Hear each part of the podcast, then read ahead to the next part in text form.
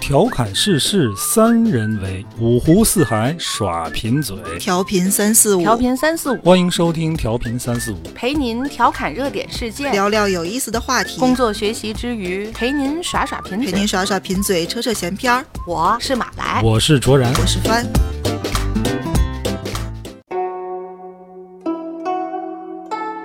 大家好，欢迎收听调频三四五，我是卓然。坐在我对面的这个阵容可今天是太庞大了，我的天哪！说的就跟你对面有好几口人， 不就多一个吗？我们就来客人了啊！我对面除了马来和帆之外，还有任老师，欢迎任老师，哎欢迎啊，任老师啊，大家好，任老师是天津茶叶学会的副理事长，是这个专业研究茶这个品类，我认为是很资深的这么不是你认为，是所有人都、 呃，其实我们之前啊聊过茶，嗯、聊过茶，但是我们就就胡聊胡聊。今天任老师来了，不敢造次，还有很多问题得跟任老师请那教。哪里哪里，咱一起探讨。哎，我觉得就是给我们讲讲，探讨真哎的。，咱从哪儿聊起呢？哎呀，从哪儿聊呢？因为这一下在权威面前就就不敢突然显得就不敢说话了。其实我们确实从任老师那儿能喝上很多茶，但是我就知道任老师并不是单纯的喜好某一种茶，这是我一直不太明白的地方。就是你总得有个偏好，你说更好一点儿什么呢？可能更好一点儿你手这个果儿浅薄，你我这就浅浅薄薄了，对吧？我任看老师人家是学术界的，嗯除了好之外，还有研究，是吧？任老师，我可以这么理解吗？研究不敢当，这个咱们有一句俗话叫做，呃，文章风水茶，真懂没几家。就是啊为什么没几家？啊，就是啊，文章、风水和茶这三项都需要钱、闲和学识啊，所以这三点都充分具备的人啊，其实在整个社会中就比较少了。嗯啊，所以和和这有很大关系。所以说，你要真是全研究下来，我个人认为啊，它涵盖的学科太多，全世界可能一个都全懂的都没有。嗯所以说，我们只能就自己的理解和学识以及生活经验来嗯进行理解啊。其实我们都有偏好，你比如咱穿鞋啊，我可能我喜欢穿系带儿的，不喜欢穿那个啊那种船鞋，其实也有偏颇嘛。那对，你吃饭，你爱吃米饭，不爱吃馒头啊，也有偏颇啊，都嗯其实都一样啊。喝茶有偏颇，其实才是人之常态。你看看，我是常态。虽然任老是师说的不是你说那意思，这个我理解，嗯就是他喝茶这种事儿啊，它是一个很个人的这么一个事儿，嗯对吧？嗯嗯这事儿可大可小，嗯，可深可浅，对。可左可右， 嗯，对，可上可下。可上可下。嗯 放你说一个， 还有可 可口 可乐，可凉可热，对吧？因为我觉得茶这东西啊，它有时候近乎于玄学。嗯，是，这个是茶之乱象之一。对这事情的原因，我一直在在进行思考这些年啊。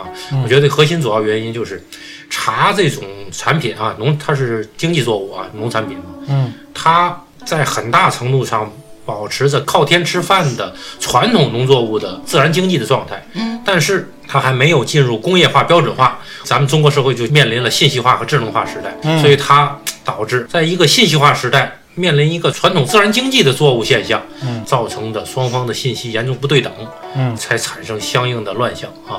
由于信息不对等的情况下，我们怎样掌握这个事情，就会出现各说各话的现象啊。对，哎，然后每个人对茶的理解程度深浅不一样的情况下，怎么办呢？最好的方式就是做形式，做表面文章。如果只做表面文章的时候，在外人看来就容易有一种嘖妖魔化的倾向。是哎，所以说哎，我们觉玄德得噜的。哎，觉得它特别悬啊。嗯但像其实我觉得好多这种，嗯、某一种喜好的这个文化都会有这个现象，是就是包括我也比较喜欢香道，嗯就是你喜欢这一类的东西，到了一定程度，一定会想尝试它的各个类型，是然后我会有自己的偏好，对某一种稍微比较喜欢，但不等于我排斥其他的，我一定会对想每一个都去尝试。我觉得对这是好多文化都会有的。是但是这个茶跟其他的还不一样。跟上回那个汤包来，就汤包是我们一个小伙伴，九零嗯现在后，他也在是山上刚接 触茶，他现在正在山上对，。今儿还在山上。当时我们就想跟他聊聊这个聊聊茶，也没聊出个勾圈 K 尖儿来，是 吧？因为我觉得这茶这个东西，啊它从树上到嘴里边儿，每一个环节嗯都没有一个标准。嗯刚才翻你说香皂这东西，香道， 呃，香道， 香道啊，这轱辘掐了。香皂是吧？这这 也行。对，行，嗯你都就都是那种就是你就闻说闻味吧嗯儿的，它最起码从那个生产环节，它应该是有个标准的吧？它也不标准。也不标嗯不准，没有其实啊标，准我就我接触这，因为那个香文化和那个琴棋对书画是有啥嘛，都有一定的关联。啊，我觉得标准化程度更低，更低。对，哎，对啊，也就是说个性化更强它有，更没标准各种做，法哎，更容易各说各话。嗯，哎，西方的科学思想和西方的市场经济在咱们整个人类社会中有很强悍的重要作用。嗯，西方的主导思想其实解决问题方式是标准化对嗯啊。你比如说那个，咱们都知道红酒啊也很复杂，嗯但是西方没有以次充好、以假充真的红酒。就是你在欧洲买红酒，就是不会遇到这种问题，嗯就是因为它虽然有极强的个性化，但是它的基本的标准还是很严格的啊，而且嗯从执行层面、制度层面都很完善。啊嗯，不会出现这些明显的乱象。嗯，而这个中国一茶呀，包括香文化呀，其实这方面都没有实现，啊嗯没有实现工业化标准化，所以就才会出现这些问题。那于是，那我就自个儿说一个标准嗯嗯啊，我这茶是我做的啊，我说个标准，那坏了，那变嗯成我个人的言语，那每个人都把自个儿的标准放成整个行业标准或公众标准，那还不乱套，那哪成？对吧那？我理解，比方说红酒，就是一百块钱的红酒，嗯不管它是哪个品牌，都是差不多的，就是说嗯从它的年份、口感。对对对，那如果说一千块钱的，那就是另外一个标准，是是是，它又能基本感觉是一样。那现在茶叶市场这个价格，它并不是一个定数，嗯会是存在特别大的波动和像您说的那个个人去决定。这个确实存在，这种现象主要集中在没有商标、没有品牌的散茶身上。假如说嗯，您来了，我是卖散茶的，我看您的表现啊，如果您很外行啊，又是比较装内行的样子，哦，我可以三百一斤卖您三千，嗯，对吧？您哦我忽悠您嘛，对吧？对有可能就出现这种情况。当然，那种包装茶不行啊，因为咱市场上看到什么小罐茶呀、天福啊，嗯这些都是有商标的啊，有包装的，那个已经固定价格了，那他不能瞎忽悠，对吧？还有天猫店呢。直接一搜一扫就知道它多少钱啊！就是它没有品牌，严格意义上讲，这是中国茶的一个核心的一个硬伤。茶行业一直在说，七万家茶企比不上一家立顿，这是十几年前的言论了啊。嗯就当时的立顿的全年的销售额比中国数万家茶企业的总营业额还要大。这事儿听起来挺泄气啊，就是你这个等于就是品牌集聚度非常低。你像欧美那些产品不会，你像可乐，它的品牌集聚度其实很高，我们就一想就能知道。但是茶，你告诉我什么牌子的茶，你能直接想起来吗？其实很多想不起来。但是西湖龙井，我一提大伙儿都喝过，都知道。但是什么牌子的西湖龙井，这个一般人就答不出来了。就是因为嗯西湖龙有品类无品牌啊，只有西湖龙井这个品类缺乏某某某牌西湖龙井的品牌集聚效应啊，所以这个是它的一个比较大的一个缺点啊，比较硬。也就是说，各个企业所有的生产西湖龙井的企业，每个企业都非常小，嗯在市场占有的份额非常低，所以我们就记不住它。嗯嗯，就只是知道西湖龙井这个、嗯对，这个像品这类，个这个品类，别的行业就能好一些，像酒，我们首先想到茅台，茅台的集聚度非常高，对吧？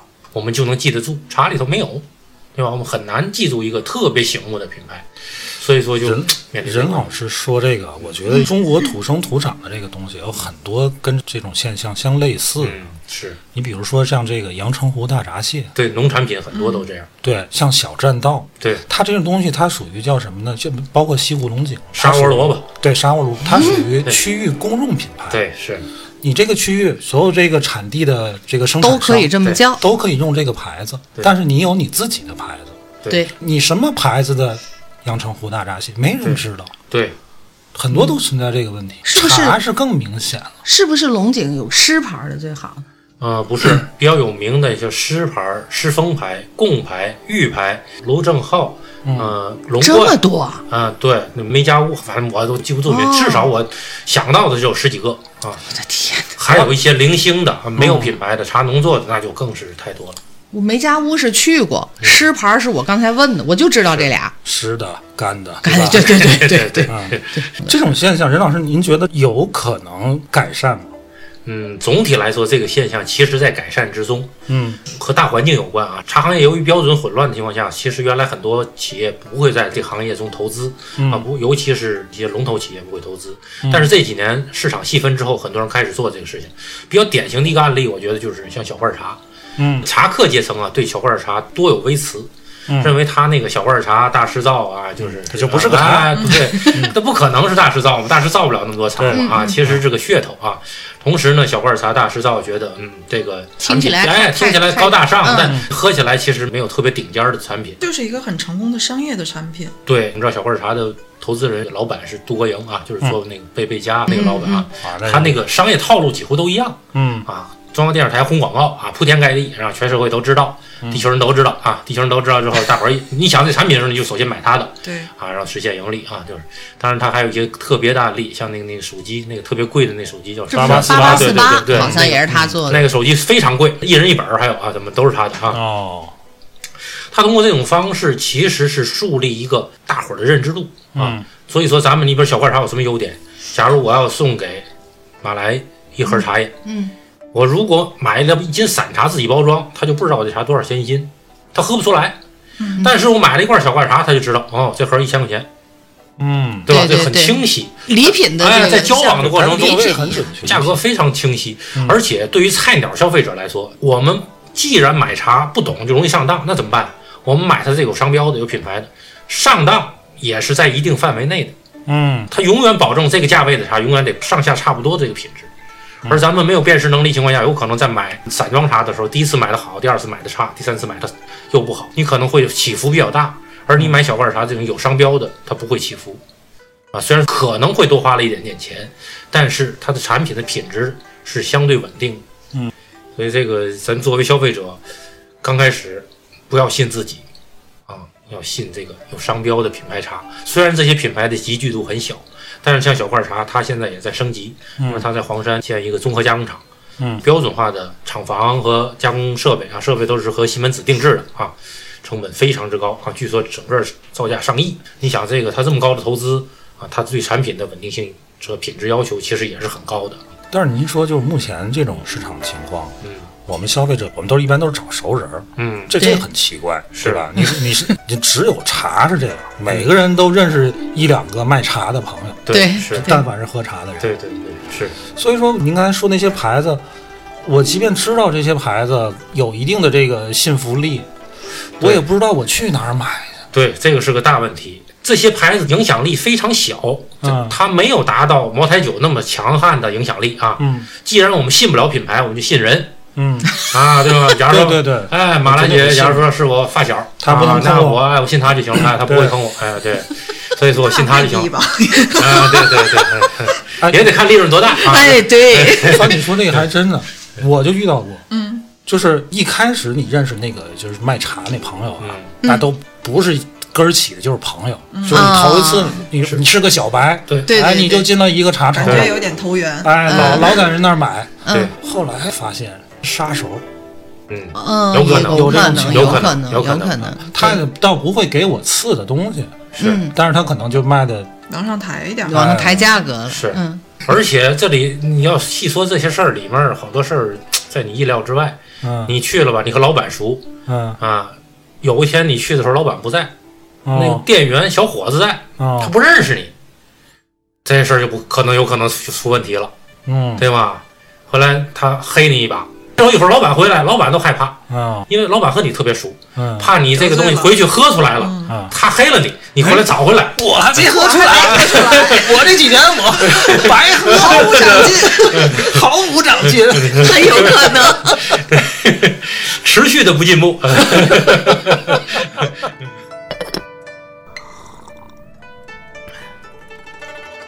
真有这种可能，就那种持续不进步。任老师说这种，就是咱刚才说这个茶叶生产到销售这个环节，就是你喝茶这事儿啊，也很悬，对也悬个撸。对，就是我理解啊，喝茶大致有两个方向啊，这两者是有相关的。嗯一个叫喝茶，也叫饮茶，就咱们日常随便喝喝。嗯第二个叫品茶，品茶就是精细化的喝茶。精细化喝茶是什么？细品茶的每一个细节，这叫品，对吧？我们品味嘛，品味你就得抓细节。这就有点费劲。哎，这个就费劲了。 为为什么？因为茶的变化非常小，它很精微。你如果不特别注意的情况下，那细微的口感你很容易就哎一带而过，忽略过忽去略了。哎，所以说我们大部分人都没有这个习惯，或者没有接受过类似的训练啊，或者是类似的提示，嗯啊，你很容易变成多好的茶，随便一喝喝，啊吨吨吨，哎，对对对，呃，解渴，呃，停留在这个基基本刚需解渴的阶段啊，嗯可所以就容易产生这种现象。所以说，品茶也是一个慢工出细活的一个练习的一个过程，需要一个过程啊。嗯所以说，我们消费者之所以难以认识茶，也和品茶的少、喝茶的多啊这种有有很大关关系系，嗯有很大的关系。而这个品茶呢，又少数人能喝出来。他有时候这个品茶，你知道是品那个香气、滋味啊、嗯口感的这些细节，这些细节有的时候难以转化成语言，对，只是一种感觉。只可意会，哎，不对可言传。对，就是技能类为什么都叫师傅领进门，修行在个人啊？就他好多东西啊，哎，运用之妙，存乎一心。哎，这东西，哎呀，所以容易像玄学就和这有关系。他那个东西很很虚，转化成语言的有点难度，有的时候对啊。这个语言啊，就是今天上午我跟嗯马兰还聊，就是说这嗯个中文这个“卧槽” 这个能表达好多这个意思，嗯， 但这句话用在茶台上肯定不合 适。对，但是有一个词儿非常合适，你喝完这口茶就，嗯，你就是这一声个语气的感叹语对发出了，嗯，呃嗯 就是你甭管懂不懂啊，你觉得嗯，来成这对，对对，对吧？任老师，我是说我是这感觉对吧？是 是是，对。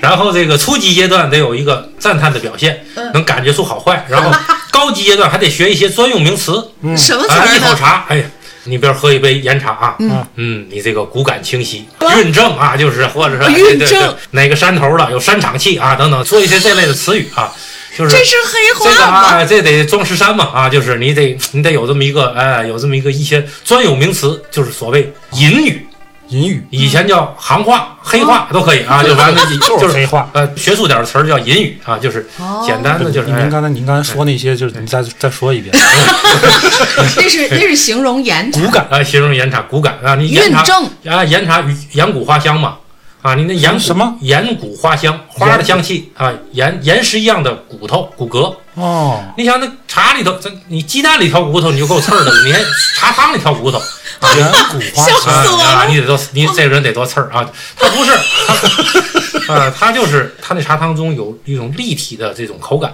啊，你喝起来特别像像骨头一样啊，硬朗的 感觉，没喝出立体过。嗯、对，三 D 的呃，真的的，对对对对三 D 茶汤，对，所以说这果个然是这些年都没有进步。对对我对就感觉我这个对对，就是没有抱定茶汤里挑骨头的精神。就是说言茶。哎，对，别的茶也是，你那要喝啊，对喝普洱怎么说？喝点茶也是，你得喝出三头儿春在啊，对吧？ 一是一是喝冰岛啊，啊，还是春茶、秋茶啊都得啊，这都得能能喝喝出个七七八八但的是。这啊套东西就跟红酒的那个 一样品鉴很像了。对非你常一喝像啊，勃艮第的对对，啊，一喝波尔多的哪种葡萄啊，你喝的加州的啊，新世界的老旧世界的啊，那个然后哪个国家的，啊然后这个是那个什么赤霞珠，任老师，咱不开玩笑啊，真能喝出是哪个村头的茶吗？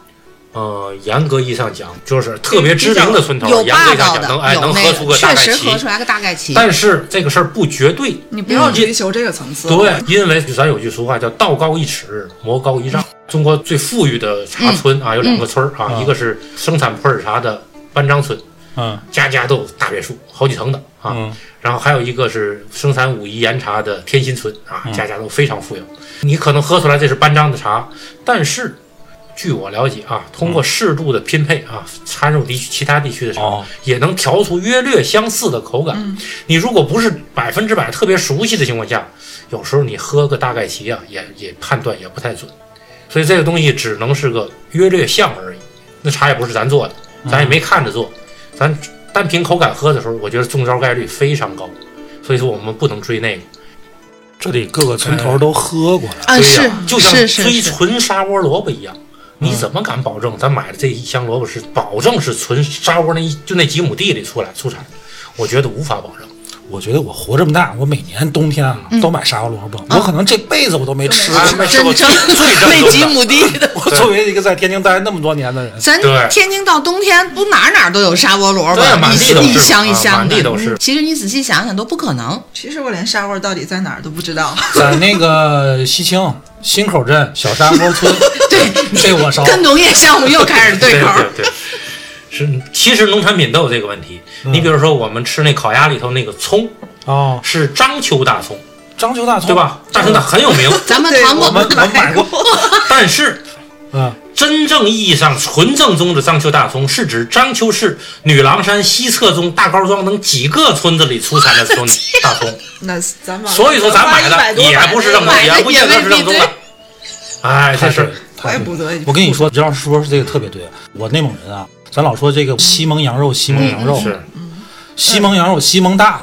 呃嗯，具体它是一个旗的哪个？对呀，哪个嘎哈苏木的？对啊 苏木就是村儿，啊，嘎哈苏木是什么？旗就是县。哦，啊因为那个地方呢，它那个草就就内蒙长那种叫沙葱，羊嗯啃对吃那个那个羊肉，嗯羊肉就好。吃。对，一说就西蒙羊肉，嗯，那锡林郭勒姆老大老的大个了对到底是哪儿的呢？对对呀，那这事儿就我都就成了东北大米了嘛。我作为一个内蒙人，东北我大米。都没吃过正宗的西蒙羊肉，嗯，对作为天津人，没吃过正宗的沙窝萝卜，哎很有可能。对，应我觉得应该是没吃过。我那我这想想，我这两年喝这普洱都喝的都都是什么呢？对，不普洱茶可以叫普洱茶，按照现在国标啊，有十一个地市都可以出产，所以只是普洱茶中的大陆货，这个咱都能喝到。但你要说追那个特别知名的村寨山头啊、班章啊、冰岛啊，这个。你要是真追存，哎，真追存量可能很难。你像冰岛特别热啊，那个冰岛村的真冰岛老寨古树纯料茶，差不多得两到六万一公斤。 哟，哎那我上次咱喝的咱肯定是假的，啊，真对啊，你消费不起这。对，你的价格不对，东西肯定不对，嗯，对吧？但是价格对了，东西也不一定 对。对，哎，我也所以这事儿觉得你说是得水得多深吧，对吧？啊，你说，这玩意儿，所以说咱这可想而知，咱就不能追这个啊，你追这个中招率百分之百。所以喝茶真正品茶是一个漫长的学习过程，跟其他手艺一样，嗯其实跟学中医啊、嗯，练书法呀、学武术啊，其实我觉得都差不多啊， 都需漫要长这样都需要一个较长的去历历练的过程。所以刚才任老师您在说这个国内茶行业这个乱象的时候，您提到西方资本主义带来这种标准化，我就特别想问，一定要实现这种标准化吗？它是唯一正确的这种方法吗？未必吧？我们就像现在我们现存的这种从生产到销售这种状况，这么长时间都是这样，应该是有它的这种合理性的吧？有吗？对，有一句俗话叫什么“存在即合理”嘛，号号称是号称是黑客说的。我倒也不是这个意思啊，就说就是，我觉得您刚才提到中医，我觉得特别像中医。嗯，现在有有很多反中医的人，就是因为他总是想用西方这个现代医学的理论去解释中医，嗯它其实就是两套系统，嗯，对吧？对，茶是不是也会存在这种这种状况？就是这个东西呢，我觉得挺复杂，可能简单的说不太清楚。嗯就是中医其实有一套呃基本的标准，嗯嗯，它有固定的世界观和和解析问题的方式，嗯，这个标准是相对稳定的。嗯早期的医药配方和晚期的医药配方，是因为它整个中医理论在发展，嗯所以说它的治疗方式、配药的配伍方式会产生变化，但万变不离其宗。嗯，这个茶其实也是这样，呃，和茶最好对比的，其实最典型的就是咖啡咖啡，啊，因为咱们人类的饮品有很多种，嗯，其中不含酒精的饮品有三种啊，咖啡、可可和茶这三种是人类饮用最多的。嗯咖啡是西方比较典型的一种饮品啊，现在全世界都喝，嗯都喝。它其实咖啡的个性化非常强，啊嗯比如说埃塞俄比亚的、哥伦比亚的、什么巴拿马的、什么这中国云南委内的，瑞拉全都不一样，对吧？嗯你看猫屎、猫屎啊、蓝山啊，嗯它虽然很不一样，但是有一个总体的方向风格，嗯不能乱做啊，这是你不是你想怎么做就怎么做的。它的高低标准是有一个公共的评判标准的，您随便盲评拿一款，我们啊，我们三个人是是是咖啡审评专家，我们一口喝下去啊，就能判别出这个咖啡在哪个等级，这个标准还是有的。哦，还有更个性化，像法国的那个奶酪，嗯它好多奶酪是没有经过灭菌工艺的，那那种东西保存期其实很短的，你只能在那个村子里买，过那村儿就真没这个店儿了嗯啊。所以这种个性化都非常强，但是它都仍然有一个公共标准。茶在这些方面，这些年来呢，这个公共标准保持的比较差，嗯它可以任意修改其工艺特工艺特征，产品的风 格呈呈现出异彩纷呈、非常多样化的特征。嗯这个多样化特征有的时候是向坏的方向发展。嗯，为的是为什么呢？它不是全是坏，它有好有坏。你比如铁观音，我们嗯曾经盛极一时。嗯 为什么这两年名气不大了？嗯它越做越香，香气非常高扬。它那种方式叫脱酸的方式，脱补啊，这种加嗯工工艺，香气非常高扬，但是它嗯滋味发酸，汤感变得非常粗糙。这种茶长期饮用，对胃有一定的刺激性。我说，哎，所以说喝你铁说你说什么呀？我说我现在不爱喝铁观 音，那就是觉得这个这个对这个吧茶呀，它特别媚俗，嗯，媚俗。哎有他这个也 对任，老师，我这个词儿用的恰当吗？是特别香嘛，你就觉得人家对媚对俗。它的那个东西啊全部停留在表面。之前就是几年前喝爱喝铁观音，那阵儿铁观音特别火的时候对，它确实有那股就就叫观音韵。上次对汤包嗯教我这词儿，就是你头一口进去那种 对对，难以那种名哎状、那难以种香形甜容感，的哎那那种嗯种。香甜感，对哎呀，是它是有有厚度的。对跟现在的那个铁啊观音，它也有那个味儿，但是就感觉特别薄，对，它就是媚哎俗俗气。 对嗯、你近两年，包括刚才老师说的那几个词儿，一共学了也不到四个，好像。 我就就我觉得就够了。我我倒是听说，好像现在大家愿意去喝一些生普，嗯都觉得熟普是发酵可能过程中有怎么怎么样。是好像说铁观音也是因为它是台地茶，嗯说台地茶在种的过程中，它可能会有施肥呀、哎你或者怎么样的你过告诉程我。什么叫台地？ 你别上来就蒙事儿，对我告诉你啊这，词儿是你什么时候学的？ 那肯定比你早，不好意思，咱岁数都差十岁呢。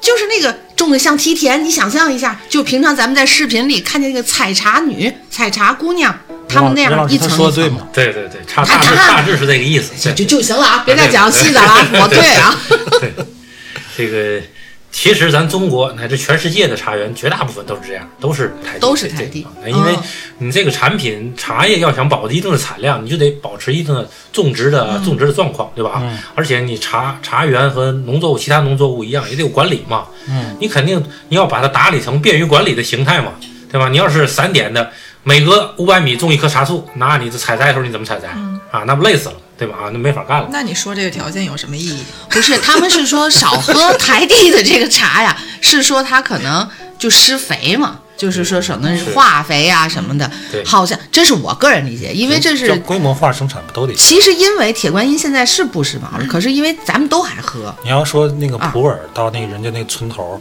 儿，这村村东头儿一棵树啊，村西哎，头儿你一棵树。看，你不信你对吧嗯问任老师，就是说这种古树茶，就是因为它就这么一两颗嘛，好像更好更环保，我不知道是这不个这么解释。这个是理论上是这样，如果其他条件都具备的情况下，就是所谓的台地茶，就是密集种植茶树，它的种植资源是单一的。你想这一片全都是茶树，没有别的植物，对吧？哦那呢，如果假如爆发了病虫害，嗯，肯定是火烧连营，对吧？嗯啊，如果是古树茶，所谓古树茶就是散点种植的，嗯啊，你就五百米才有一棵茶树，嗯，那你想啊，它这棵茶树爆发了病虫害，它传染不了给别人，对吧？它中间隔着好多其他植物呢，中间隔着好好几棵什么栗树啊、樟树啊、槐树，你隔好几棵别的树，对吧？这个是理论上，但实际生活中和理论还是我们知道还是有差距的。古树茶其实也是个传传说，嗯，就是云南的古树茶总面积还是有一定的量的，但是在整个云南省茶产量中，应该是不到百分之五。嗯，也就是说，市场那么多普洱茶全写着古树，啊，用脚后跟想想也知道是不可能的 啊。对对对对，那那全古树，那台地那百分之九十五的台地跑哪儿去了？嗯对吧？这其实也是不可能的。而且茶的品质好坏，不完全是古树和台地的因素，嗯有很多真的是古树茶也不好喝。哦，哎，所以不能迷信古树。你想，我们人类科技进步了，嗯就上千年，对吧？嗯，怎么人工种植的茶就不如那散养茶树？咱科技进步都是伪科学了，这嗯，不对的。对，但人们迷对信，这个，之所对以对说对哎说台地茶不好，是因为它台地茶管养的不够好。嗯如果管养的足够好，嗯我觉得我我个人认为啊，最好的茶还是管养到位的茶园茶，就是嗯这种台地啊，而不是而不是那些真正三阳的古树。真正三阳的古树有一些品质是比较优秀，但是我觉得也不代表能我们能喝到茶的最高最高水准。毕竟对人为干预情况下，这个茶园才能达到最佳状态。但是云南的茶呀，云南的农民兄弟们总体的种植和管养水平不是特别高，所以他们没有精工细作的这种管养能管理能力，所以说会造成。散养的古树比大连面种植的台地好，其实是是和管理能力有很大关系。哦，嗯那我们去云南去提升他们的管理，这个嗯这个不要有这种想法。不，要有这种幻想 对，不要想着教育农民啊，这个。这个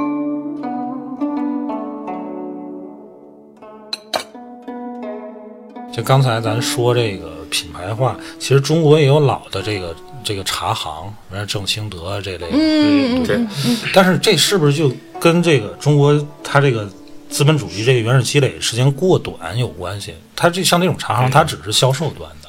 对，拿现在话来说，它还没来得及形成整个全产业产链销。链儿，对对，这个咱们知道，就是所谓鸦片战争，其实是中国的贸易出口的茶呀、嗯丝绸啊和西方形成贸易巨大贸易逆差之后爆发的鸦片战争，对吧？他那他卖给咱鸦片嘛，嗯，然后才能抵抵减贸易逆差嘛，最后打起来完事儿。中国的茶曾经是重要的出口物资，嗯但是西方啊，英国为代表的西方啊，就是他会考虑这个问题，我们必须从你那儿进口茶叶，又你们又只要白银，我们我们能不能引种啊？嗯于是啊，西方有一本书叫《茶叶大盗》啊，就讲的西方一个呃嗯福琼啊，这个人英国人啊，福琼博士，他在中国了解了中国的各个产区，然后雇了一一批八个中国茶农，把树苗带到了印度，在印度了广泛种植了茶树。他是大约是一八四八年引种的，到一八六六年的时候，英国进口印度的茶不到百分之十，嗯，到一九零三年已经占到了百分之五十九。哦，你想四五十年的过程，英国进口印度茶占了大多数，而不再从中国进口茶。历史上中国最低的时候，出口茶不到百分之十了，在英国的销售份额中。到了印度之后，他们广泛使用这种标准化的种植和加工工艺。英国人我们看到喝的茶都是那种带泡茶式的啊，嗯对碎的立那种啊顿那比较种嗯碎的那种啊，它就是通过切割之后，把做好的茶切割之后一次进出，嗯啊，直接喝茶汤。这样的情况下呢，实现了标准化，所以说他们这块儿做的非常好。这也和他们的饮食啊，对对食物的理解有关，对饮食对习，惯但有是关。他那种就是我刚才还想问，像英国也喝茶，嗯日本也喝茶，但是他们喝那个茶，那中国人应该看不上吧？ 对这个，我觉得看得上看不上是一 方面，更主要的是饮食习惯。中国人讲究耐泡，对吧？咱们得多次冲泡，但是原叶茶他们是切割过的碎茶、红碎茶啊，红碎茶需要一次冲泡啊，基本上一第二次就味道很淡了，而且他们是调饮嗯，啊，中国人是清饮啊，只喝茶汤嘛，他们要放什么奶呀、他们这喝奶茶哎，哎的，什么柠檬啊，柠什檬啊么各种调味剂啊，各种调味剂等等啊，嗯上海嗯阿姨什么之类的。嗯，对对对对对，哎，现在年轻人也喝这个，都喝奶啊茶喜茶呀什么的，对，对，哎，我那天还看一个报道说，现在这种调配茶，嗯那个现在特又特别火，年轻人爱喝这个东西。是但是那东西是茶吗？这个东西它含有茶成分嗯啊，有很多的茶是有调配的时候有茶的成分。嗯，我觉得从这个推动茶经济的角度来说，只要喝就比不喝强。呃这这这哎，是不是纯茶不重要？哎哎，而且在欧美国家呀，就是茶叶，欧美国家的茶叶销售中，纯茶叶的销售只占百分之二十五到三十。哦，啊、也是各种各样的什么花草茶呀、花果茶呀、嗯调制茶、拼配茶，各种茶占占了大多数的权重。嗯，啊、就像我们喝咖啡，其实咱喝那个卡布奇诺啊，嗯，什么摩卡，它也不是纯单一地区的咖啡对，它也不是固定什么，呃，相当于必奶茶嗯哎，不是说必须是巴拿马的，必须是贵下这个品种，也不是啊，大陆货拼的。和现在这个生活节奏也也有关系嗯。你要你说现在这种生活节奏，真是说像您刚才说的这个品茶，什么岩谷花香，嗯，那你就得，静我心觉，得就得沐浴更衣。嗯，这哎这不最刚起才码这个任老师一上来就说，你得有闲，啊对，还得坐有那儿钱，还得有钱，嗯什么事儿不干，哎，就在那儿。这对本对来对就是两种两种人群两对的，对一种对嗯就是把它当做一个文化去研究它，另外那种就是我就是想喝点有味儿的水儿，对对是是就这么简单。对，或者喝健康啊，对茶有很多保健促促进健康的因素啊， 对，哎，您说这个健康，我特别想问您一个，就是这隔夜茶到底能不能喝？隔夜茶我我是这么理解啊，我觉得能喝，啊但是有一个前提，只要没变质就可以喝，能不能喝？我觉得你也没有必要天天放到隔夜喝，我你白就了就偶尔赶上一次 喝就这这喝了这抬杠呗。。以身试 法？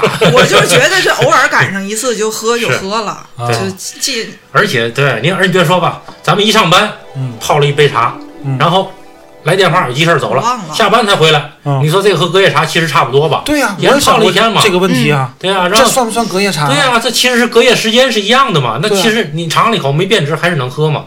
其实我觉得隔夜茶有一个重要的原因不能喝的原因是，江南地区啊是中国产茶喝茶的重要地区，对吧？嗯，江南地区以前啊，在解放以前啊，卫生条件不如现在好。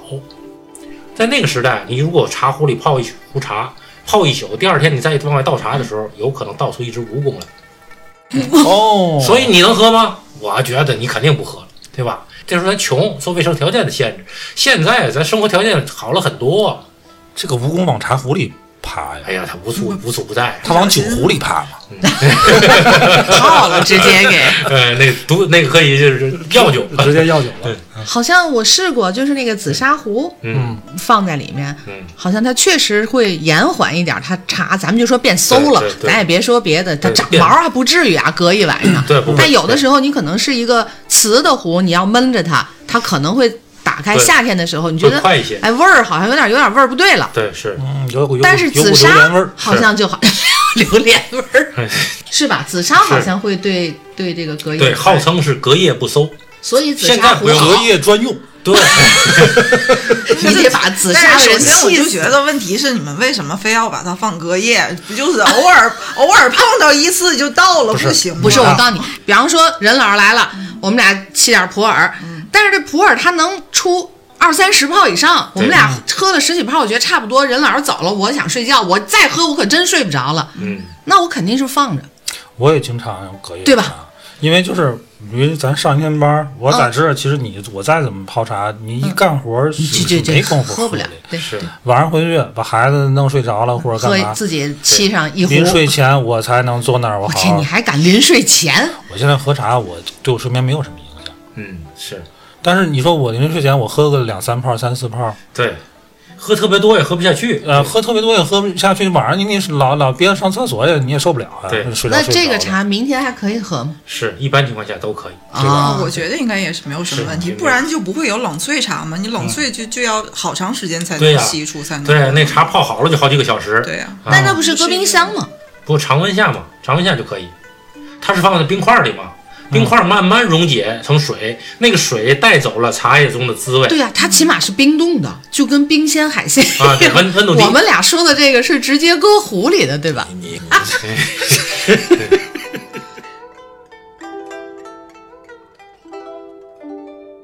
咱刚才说到这个紫砂啊，这个茶还有一个悬的地方，就是在于这些茶器，嗯，对吧？对，这这器具也是很很。悬，对，你看咱们中国的英文叫做 China，就是和瓷器是同一个名称嘛啊。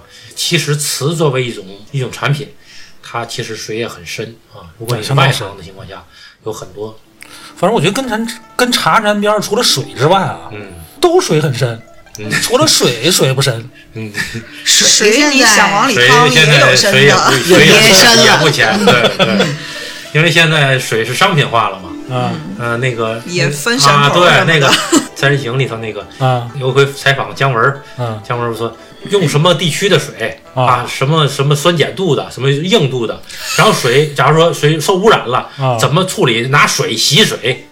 那个谁一听都晕了，哎，这怎么洗？你告诉我。姜文儿还不告诉他，他其实说的就是就是乾隆时候用的一种方式。用水洗水对，乾隆啊喜欢喝茶，啊他最喜欢在北京的时候，他最喜欢用玉泉山的水泡茶，他觉得啊玉泉山的水天下第一。嗯，所以他他把没喝过什么好水，后来他去济南趵突泉，发现趵突泉的水非常好，又写了个天下第一，掌握两个天下第一 啊！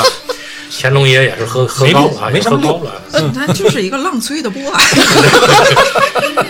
但是他出门带着水喝茶的时候，那个水长途贩运，嗯，它会变质，变质，对吧？对对对哎，它会产生悬浮物啊、沉淀物这种，怎么办呢？他用当地新鲜的水倒到那个水里头，搅拌，充分搅拌，嗯，重而浊的东西会沉淀下去，它取上面轻而轻的部分再煮开哦泡茶，这叫以水洗水。对，哎这也是有钱人能折腾啊。其实咱生活中也有，咱有用那麦饭石过滤水的那种，嗯对吧？哦碳咱天津不就是啊什么的吸附？对，竹炭，竹炭炭吸附对对水对对，也也有类似的处理方嗯式。其实过滤水的那个过滤器不就是那什么？对什么过滤芯儿嘛啊，滤芯儿其实就是啊，大致就是这个同样的原理哎大致反渗透啊，哎这反玩意渗儿透。对对对你看现在那个净水器啊会产生那种废水的，嗯对对对对这要不就是以水洗水吗？哎对，就是对。反正我们家那个是产生废水，嗯每啊天都这个废水不就洗洗水洗脏了的水？应该是这么理对啊解。呀、水的水也很深，水的完了完啊了完了了，，哎，对，茶这事儿就就就但就我觉今儿得个聊了这就些完了东。西肯定是对于这个茶有影响，可是应该都是比较微妙的。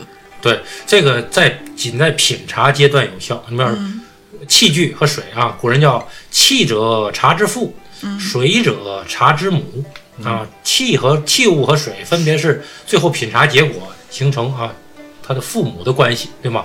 你想他的影响还是有有比较明，在在品茶阶段还是有明显的干扰、啊。其他还有很多细节，你比如说泡茶的技法呀，嗯品茶时候的环境啊，啊也有很重要的影响，对吧？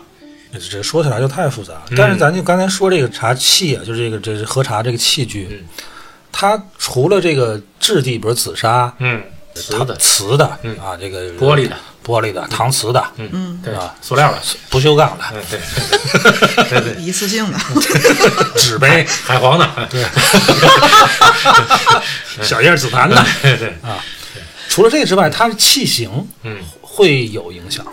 有，一般的情况下，就你比如说像这个，咱咱喝茶一般都得用杯子嘛，对啊，，一般都是这种啊，杯子对你把 茶倒啊，你把茶汤倒到杯子里，如果这个杯子啊细长而高，嗯，这种杯子呢就适合表现香气，拢香，。哎，它香气就比较哦闻香啊杯哎，香就香气比较啊比较高扬的表现出来。如果啊胖而矮嗯啊，这个适合表现汤感。啊，而且表面如果是那种白瓷啊，特别精细化的这种瓷呢，嗯它就发挥挥发香气的效果比较好。如果像陶土的呀、紫砂的呀，嗯，或者是比较粗糙的那种瓷器啊，表现汤感的醇厚感比较好，而表现香气就差一点。哦所以说选这个也有也有一些小窍门儿，嗯，而且你比如我们拿现在拿一个这个这个瓷杯子，嗯，怎么好坏呢？嗯如果是外行，嗯，我们会看一看这器型好不好看啊，嗯色彩喜欢不喜欢啊，然后那个花纹儿这个上面装饰图案你喜不喜欢啊？啊这都是外行的选择，内行还要选择釉，哦，表面釉的质量好坏，最终影响茶汤的香气反射的多少。这这个釉你怎么好不好呢？你就得摸，嗯你摸着这个质地特别细密，嗯细腻柔滑，嗯，呃，有弹性，又像婴儿肌肤那种紧致而滑那种感觉，哎，这种口手感就好。嗯，如果你毛起来特别粗糙，釉就特别薄的那种感觉，茶汤的效果就差。哎，这台湾人在这方面还有更精深的研究，他们不是用不仅要看要摸，他们还要听。嗯，这时候有点像玄学了太玄了，哎，其台湾实，人啊，真的不干好事儿啊。哎，太玄了。对，这个其实有一定道理，就是因为杯子器型折射率不同啊，嗯，放在耳朵里听到的那个，就是其实耳鸣效果其实不一样。你比如咱拿一个什么卤哎，对你，你拿一类个，是你假如你拿一个紫砂壶，一个特别大的容器，哦和一小杯子特别小的容器，你搁在耳上，在静的时候听到的回音，肯定就是耳耳鸣的回音是肯定是有差别的这又是一门学问了。啊。这这这事儿就更像玄学了嘛。所以对啊，你就都能听见声，就跟贝壳儿，你听的那个声音对什么对对样，呀，它表潮音音不一样，嗯什你么看海潮声音不一样的，其实就是它里面大小、它高高低不一样啊，所以说有差别。就扣在耳朵上听。嗯，对，呃我还以为是吹一下，然后就那是银元。对，袁大头啊，袁大头，哎，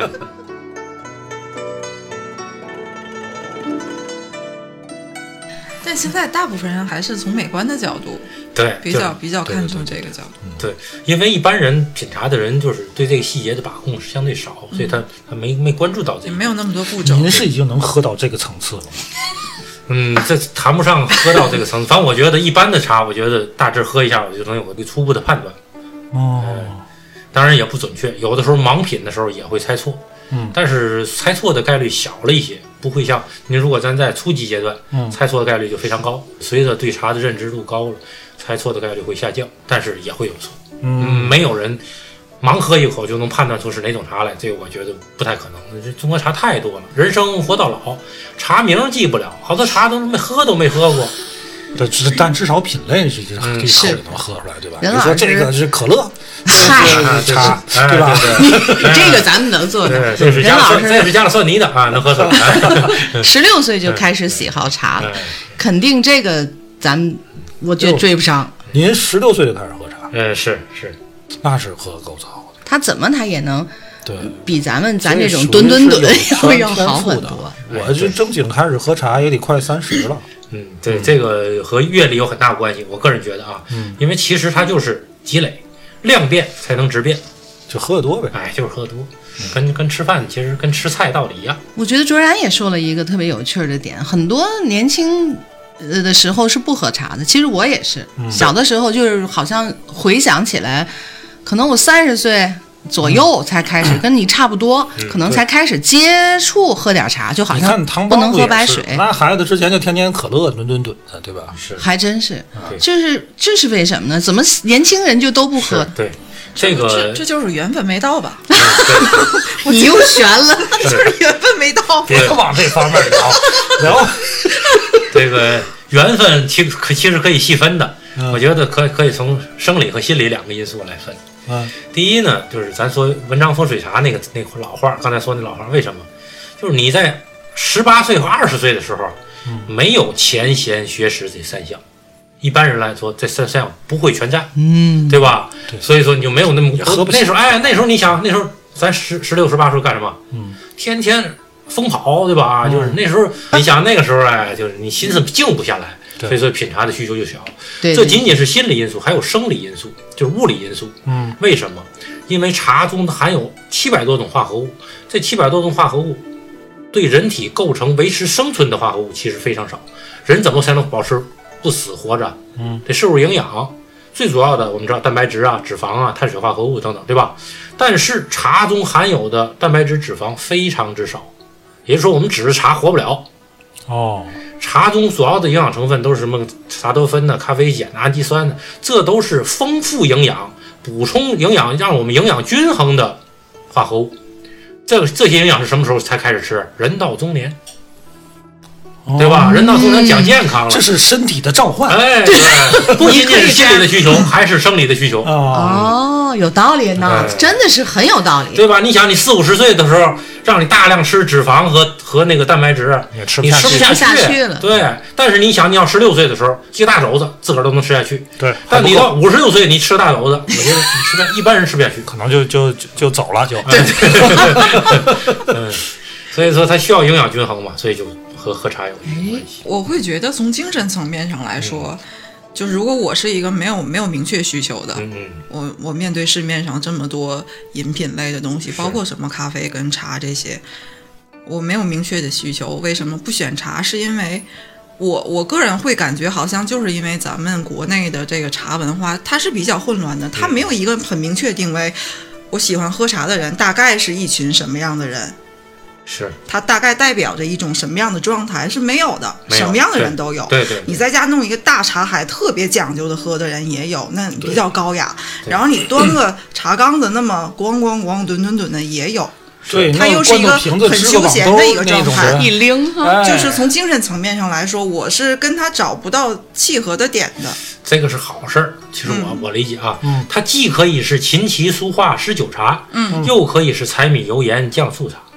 哦，这个个说的哎好它可上可太下。好，啊，而且这里有一个关键点，它你看了吗？柴米油盐酱醋茶、琴棋书画诗酒茶，它都排行最后，第七。不是最重要，哎，但不是是最是重要个。出彩儿的，对，而且它在你看前期书画十九茶在第七，它在精神文化中最具有物质属性，而柴米油盐酱醋茶嗯，它在物质生活中最具有精神属性。它如果是作为物质，它具有精神属性；它如果作为精神产品，最具有物质属性。所以它，哎，所以它为什么复杂？此处有掌声， 哎，你想它能不复杂我吗？之前真的没想到，嗯，此处真的有掌声。是是哎，是，其实只要是这样的东西，它就都复杂。你比如陶瓷，嗯，陶瓷其实在实用器中有精神属性，有审美审美特质。对对在对，审美嗯审美特征中又有实用的特征，所以它也很非常复杂。其实只要是这样有这样特征的东西，全复杂。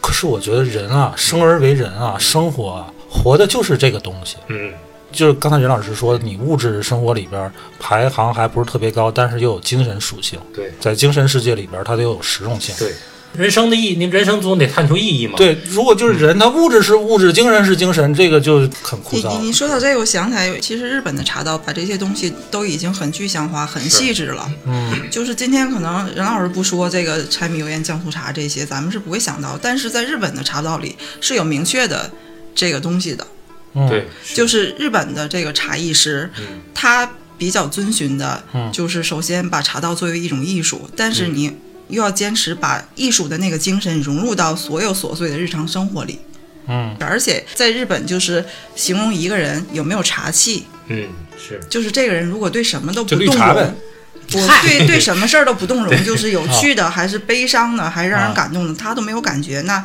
就会说这个人毫无茶趣、茶气。嗯、啊是然后如果这个人就是很沉迷于那些很浮夸、很表面的享乐的东西，又会说这个人就是过分的茶气了。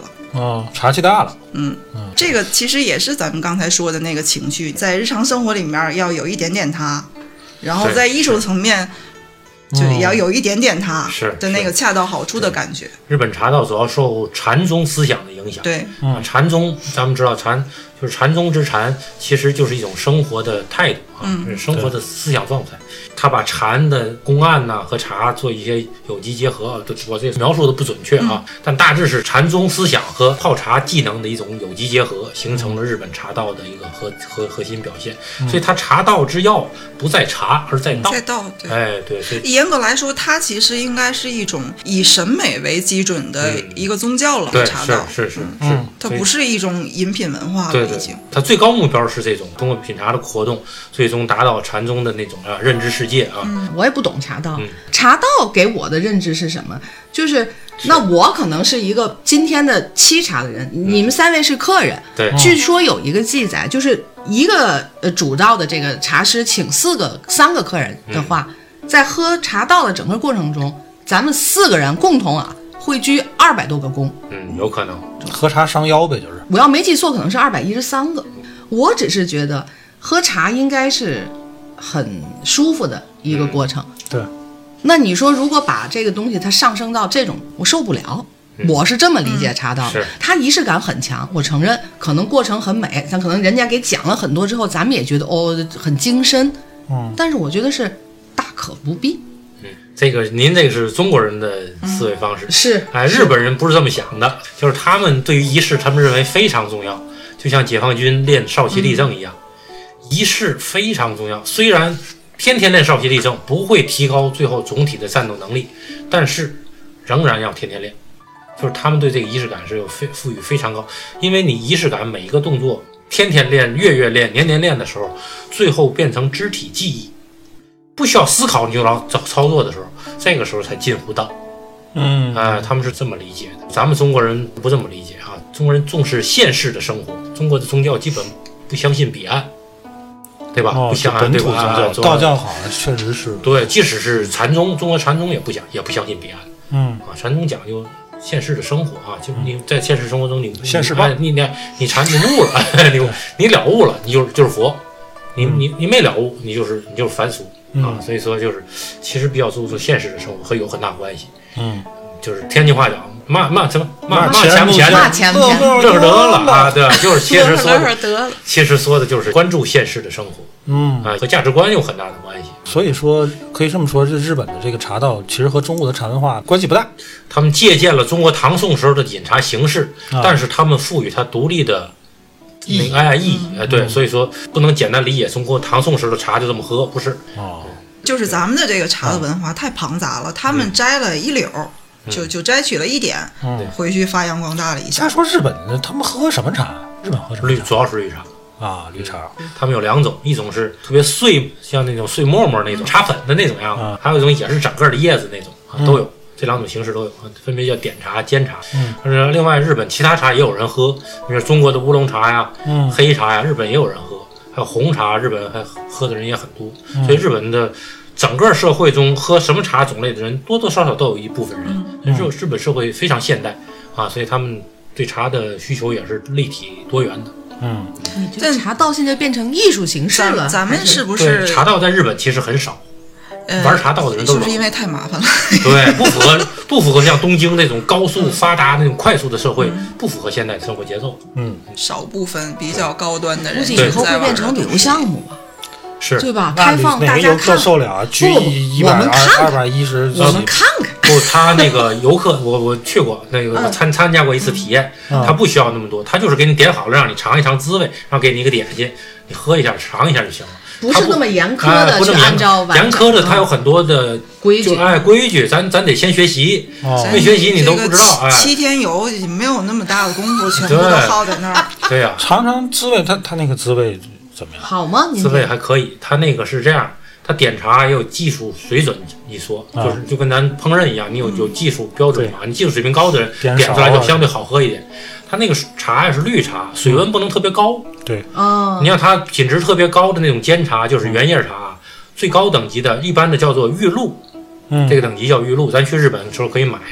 玉露这个等级，如果最好等级的玉露，泡茶水温六十度，哦，和咱们中国茶就不一样。中国茶咱一般基本开水温就吞的啊，开水直接直接泡了。你要六十岁六十度的水，咱这是啊，就是温吞水嘛，对温吞水啊，咱们中国的茶没有要求，没有要求，那么低的。对，哦怎么着也得七八十度啊，，咱们啊，咱们也得啊，你一般都要求八十多度嘛，最低了啊。他那六十度对咱来说太低了，但是他那啥就是你六十度泡就特别鲜，鲜味特别足，哦但你用开水泡你就苦了，就不好喝了。啊，那六十度你给客人端上来，是不是得说句赶紧喝，一会儿凉了， 对吧？对嗯快点儿是吧？然后对哎百利百利，对啊，那那那那对那是那那是韩语，对，别渗 着了。哎所以日本现这在。这到嗯位，别咱三们着。咱们看的那些，相当于是把茶跟花卉跟这个绘画嗯对都综合在一起的一个艺术表现形式了，它已是经是比较像。是他茶室里还有什么对挂画啊，嗯对啊什么什么点香啊啊，对吧？这个歌姬啊，嗨，也好像是没有没这有个歌姬配置，，没有歌姬，就是你花的这个钱里不含这个项目。大套餐也没有。其实日本的歌舞伎本质也是道，嗯，歌舞伎只是形式，嗯，你看日本的花道、剑道、嗯，公道、茶道，嗯歌舞伎包括相扑相扑，嗯，都是道技能不是问题关键，嗯悟道才是问题关键。他们这个悟道也够费劲的，哎，是是，这得怎 么录？我天，对到底这悟的是个什么玩意儿呢？对，我腰从腰围的吃尺播寸啊，曾经试图看过这个日本的茶茶道的这个刀，很复杂，因为他把道家的这个东西嗯对弄过来，然后又又有什么相对了、绝对了，那个完全不完全的，反正宇宙了，就有那些事儿哦 了。反正你要悟道，肯定就是他，而且所以他会有众多的流派。嗯啊，就是日本茶道的最有名的集大成者千利休啊，千利休他的后代又分成了好多流派啊，包括他的徒弟啊、他的子女啊，都有各自的流派。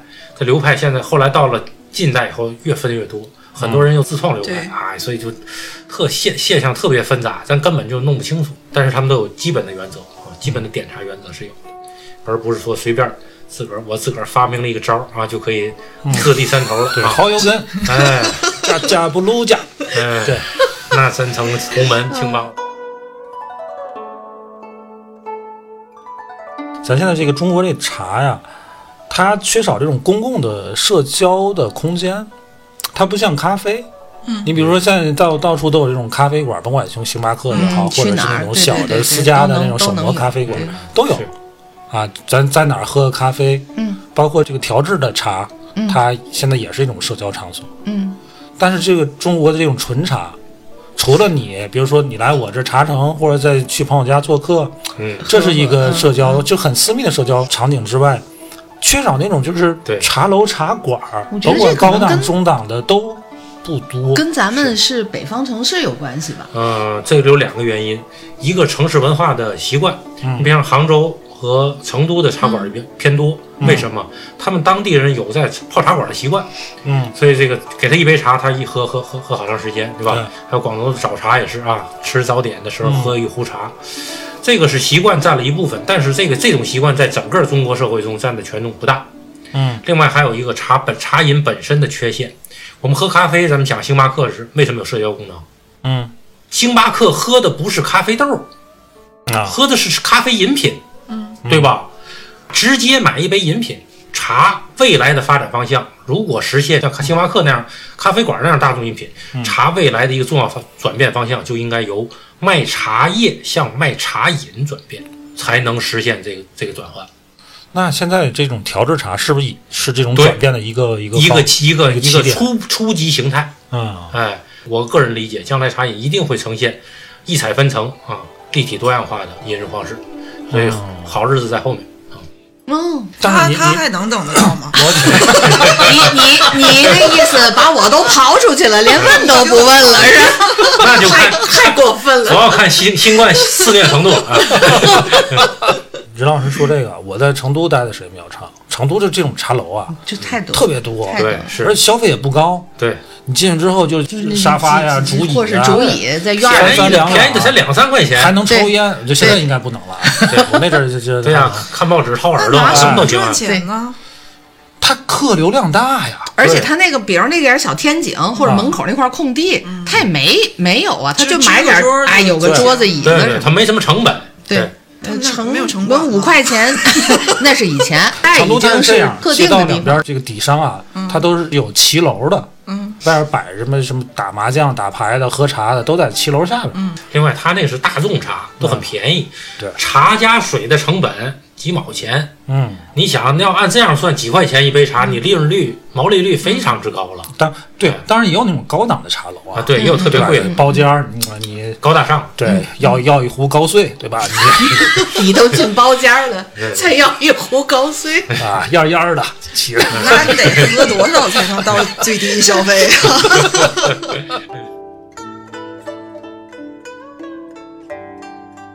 任老师，你也经常出去讲课去啊，就这个就品茶这个环节，我怎么能我就迅速的提升段位？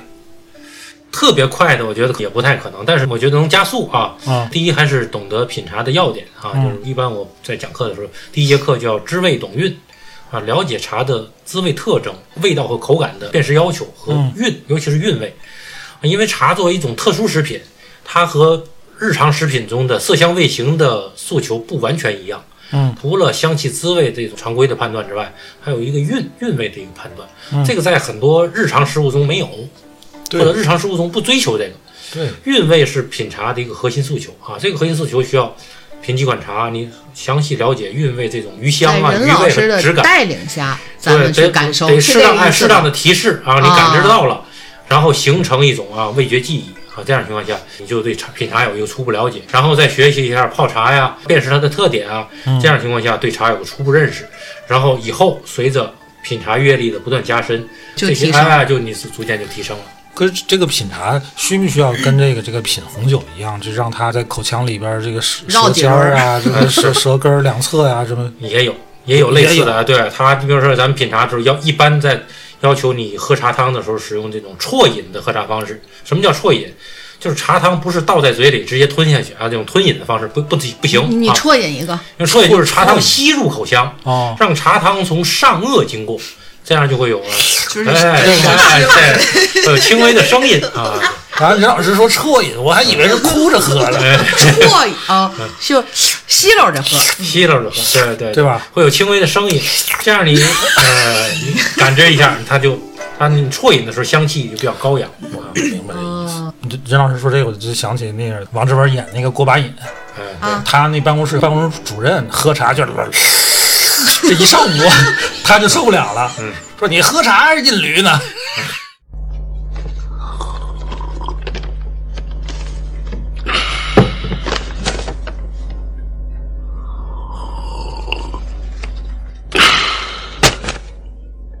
我说你就不能安静会儿啊？说谁呢？说你呢，我怎么了？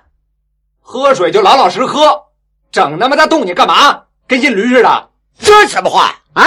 你怎么骂人了你？骂你了怎么着吧？不是你再滋溜一下试试。喂，嗯，小芳，这个这这荒唐吗？有有没有稍微文艺一点的喝法？嗯，其实就是怎么说呢？核心就是在试茶阶段，你要试一试它的香气特征。你要是这茶你经常喝，你很熟悉了，就不用摊喽摊喽总是这么大声 音啊，这么大声音啊。嗯那您任老师，您要是讲课，下边坐一堆学员，一块儿二楼，哎，受不了受不了。对，所以说核心就是要控制分贝 啊，控制控制生育分贝啊，别让邻居投诉 啊。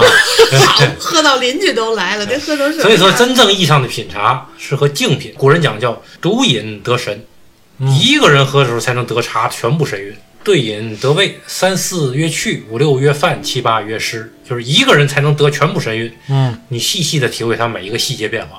两个人能喝到茶的正常风味，三三四四个个人就是喝个趣味，嗯五六个人泛泛一喝，那七八个人跟那个大不院十粥一样啊，啊，那就那真是觉得可就完啊，了。就老解渴就完了。哎，对，我我理解这意思。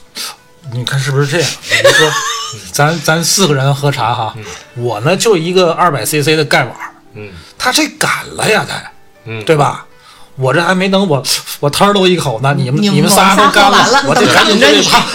对。 没闲心去品这个，两三个人还好，还好，四个人以上就费劲了。对 那换大茶缸子， 对，上高碎。对，这个要想充分了解茶的每一个侧面，其实需要比较长的周期，不是简单几句话你能能完全说清楚。而且最关键的，它不是靠咱们语言交流能完全理解的，嗯，还得结合实际的饮用，对吧？你茶说，你不能光靠说茶，你你对没喝，你其实说的都是皮毛。对，你得说了半天还得喝，我有一个问题，嗯，为什么我现在喝茶就睡不着觉了呢？以前怎么就没事 儿呢？是跟岁数有关系吗？嗯你这个跟茶没关系。你闭 嘴！我认识一个中医嘛，你可去去去 去！我这是问茶叶的事儿呢对。您说这有关系吗？这个原因我也不太清楚，因为每个人这个有就受受影响的因素有很多。人是一个有机体，它其实在在不停的变化，这个身体的状况，二十岁、三十岁、四十岁、五十岁、六十岁状况不会一样。嗯嗯啊，所以你对同样一种食物的耐受力是不一样的。啊，另外还有一个耐受的极限，你比如说我们长期摄入一种食物，摄入到足够多的时候，你会产生反作用力。哦，对吧？喝酒，我们每天喝一两没事儿，但你持续每天喝半斤，过一段时间你受不了了，对吧？就是摄摄入总量超了，还有茶本身的因素。那个茶本身是不是和您原来的饮茶习惯的茶品不一样？您换了茶品之后，茶对您的影响增大了。不，其实我想说的就是同一款茶，嗯同一款茶，三十多岁，时候喝，嗯我可能没事儿。嗯，我现在五十多了，我喝那个好像晚上就拉了晚点，我就睡不了了，是就是就是因为我自己身体的。应该是本每个人体质差异造成的。所以在这种情况下，你就自我就只能自我控制啊。你就别喝了，少就这喝么，点尽事儿量。少喝，一定要或者尽量早喝，不要喝太晚。另外，在技术上也能有一些处理方式，你比如说，茶叶中导致我们睡眠睡不着的化合物是咖啡碱，嗯，咖啡碱的主要功效刺激中枢神经兴奋，还有利尿等等功效。但是咖啡碱在开水中第一泡，像我们一泡泡一泡这个龙井，龙井中含咖啡碱，第一泡如果开水冲泡，第一泡能释放百分之一半儿，那第一道咱不喝，嗯，那咖啡碱摄入量减一半儿了。啊那所有的茶都是这样。呃，有的咖啡碱含量比较高，浓度也比较高，释放量有的咖啡碱是最后一 泡，啪，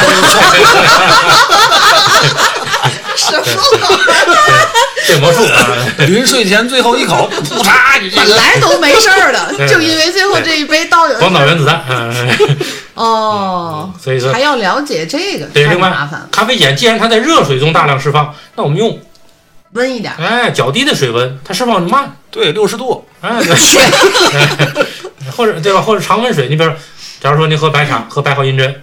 白毫银针虽然咖啡碱含量也不低，但它同样氨基酸含量也很高。氨基酸和咖啡碱还有拮抗机理，它会产生络合，进入胃之后不会首先被消化，它进入肠道慢慢消化，它这个消化周期会变长。哎哦，它喝的时间长。啊，您要而且您要用较低的水温泡的情况下，它的鲜甜的风味比较足，啊，香气不会太高，但鲜甜的滋味会比较足，也可以，而且还会减少咖啡碱的摄入量。还是有科学道理有科学的道。这学问太……哎，另外还有茶品的选学择，问简直对是，你比如说咖啡碱在哪在茶树的哪个部分最多？越接近芽叶的部分含量越高，越接近错老叶儿，接着越 少。 停，受不了就是了这。个，我觉得对就是我的天聊哪！嗯这么半天啊，我就觉得这个茶这个可变参数太多。对，你说这个，咱就不说茶，它是从生产加工这个环嗯节，你储存，嗯，对吧？对，储存条件，对然后你气泡时候用的嗯冲泡用的用这用的个容茶器茶茶器、器具容啊，器、水水质、水质用的什、么方法、啊水温、方法，对哎，冲泡的时间，对对，这个东西，你得一款茶哈、你得反复的用不同的方法冲泡好几次，你才能对，其知实跟道烹饪一最样，佳的这个。对，其实跟烹饪一样，烹饪咱知道食材的重要性、器具的重要性、技法的重要性，嗯，甚至吃的重要性都有。你在什么时候吃？刚才张老师说烹饪，嗯有点像，嗯，还像什么？就就像我刚学摄影的时候，嗯，同学在那儿让我拍，我说别动啊，我先光圈来一遍，咔对，包围法。不行，嗯哎这个这个，然后我快门来一遍，嗯，对我就得不能动。对你就不能动，对我试试哪个才才好。对，那个那阵儿用的胶卷都是公家的，嗯，多尝试，对吧多就是品。对，嗯全方就是面哎，各角学习度技的法了其实解有一它种也也有一种这种方法，就是其实就是包围法。对，你嗯包围法其实最后选一个最优的嘛，对啊，最优的光圈比光圈快门比，啊嗯是吧？我比如说我先拿一个紫砂，嗯再拿一个盖碗，嗯，就先滚开水，哗哗，然后呢？尝这个紫砂和盖碗哪个就更好一点，对对吧？你这哎对太紫砂的这个就 pass，这这不适合紫砂。对行了，这个这器具定了，对，水温咱开始来来水温啊，这变个九十度，九十度来一个，这滚开的来一个，这滚开的不行，这对，是有这种头光啥场量？头啥量？两克、三克、四克、五克、六克，分别是哦，对吧？然后你觉得五克和六克比较好，嗯，五点五再选五点五行不行？嗯五点五和五克、六克哪个更好？还可以再细数那吗。这一天那也这是个永无止境了嘛？水温也是啊，水温一一百一直是一百和九一百八十九十一百都可以，都都试了。你觉得九十和八十都可以，八十五行不行？嗯八十六行不行？嗯，对吧？你这个东西岂不永无止境吗？大可不必。但我觉得你看，你看人家这个做那个三得利的乌龙茶呀，康师傅那个绿茶什么，人家怎么做的？我估计也是这么试出来的，嗯，对，他们是相对比咱们比咱们快，因为比咱快哎，对对。人家人多 呀，对吧？对对对，但是任任老师，我还是想多多学学黑话。哪那么多黑再给话啊这？几个词儿，黑化这个东西，我觉得可能一两句喝话茶吧。历史上有黑话吗？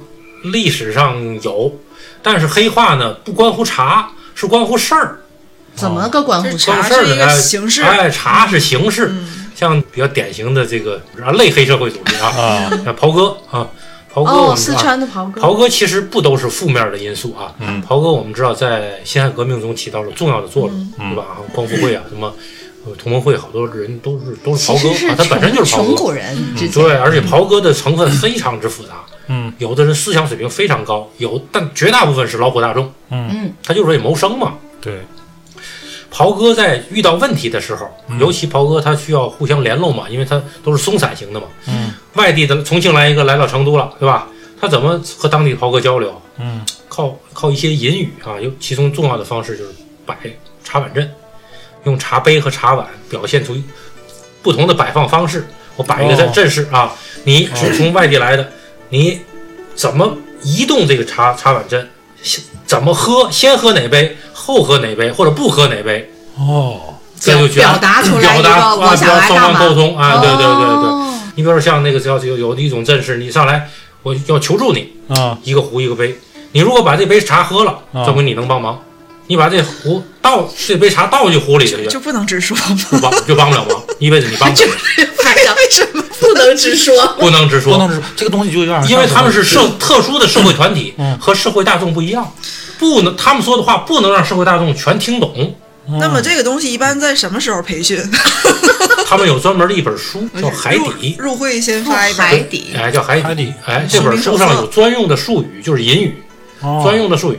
你对海底熟练度越高，证明你越越越社会越哎越是老江湖。混的越就难类似，混它得不叫暗海号吗？海叫底像啊啊像有点像暗号，其实天你王盖地虎。哎有点像那个不太一样。他不是他他不一样他有是另嗯那个就是他就是你们喝我喝完这杯茶汤，我念四句诗，嗯哎，就跟天王盖地虎、宝塔镇河妖一样哦我我，我哎看过，啊，这这就就我看过那对个他他讲洪门这个黑社哎对会整个起源的时候，就真的有很复杂的诗的这个也对大伙儿诗有兴趣可以搜相关的网上有相关资料，所以另外所以还有专后门来专注澳哦，门大学的王迪教授专门考察四川的茶馆和社会底层的这个生活状况，有写过哦写过不止一本的专著，大伙儿可以有兴趣可以专门看看看相关要相不关人书，四川人说这一说聊天叫摆龙门阵，对这是不是跟这有关系？有很大关摆系。阵啊，对对对摆阵嘛，对吧？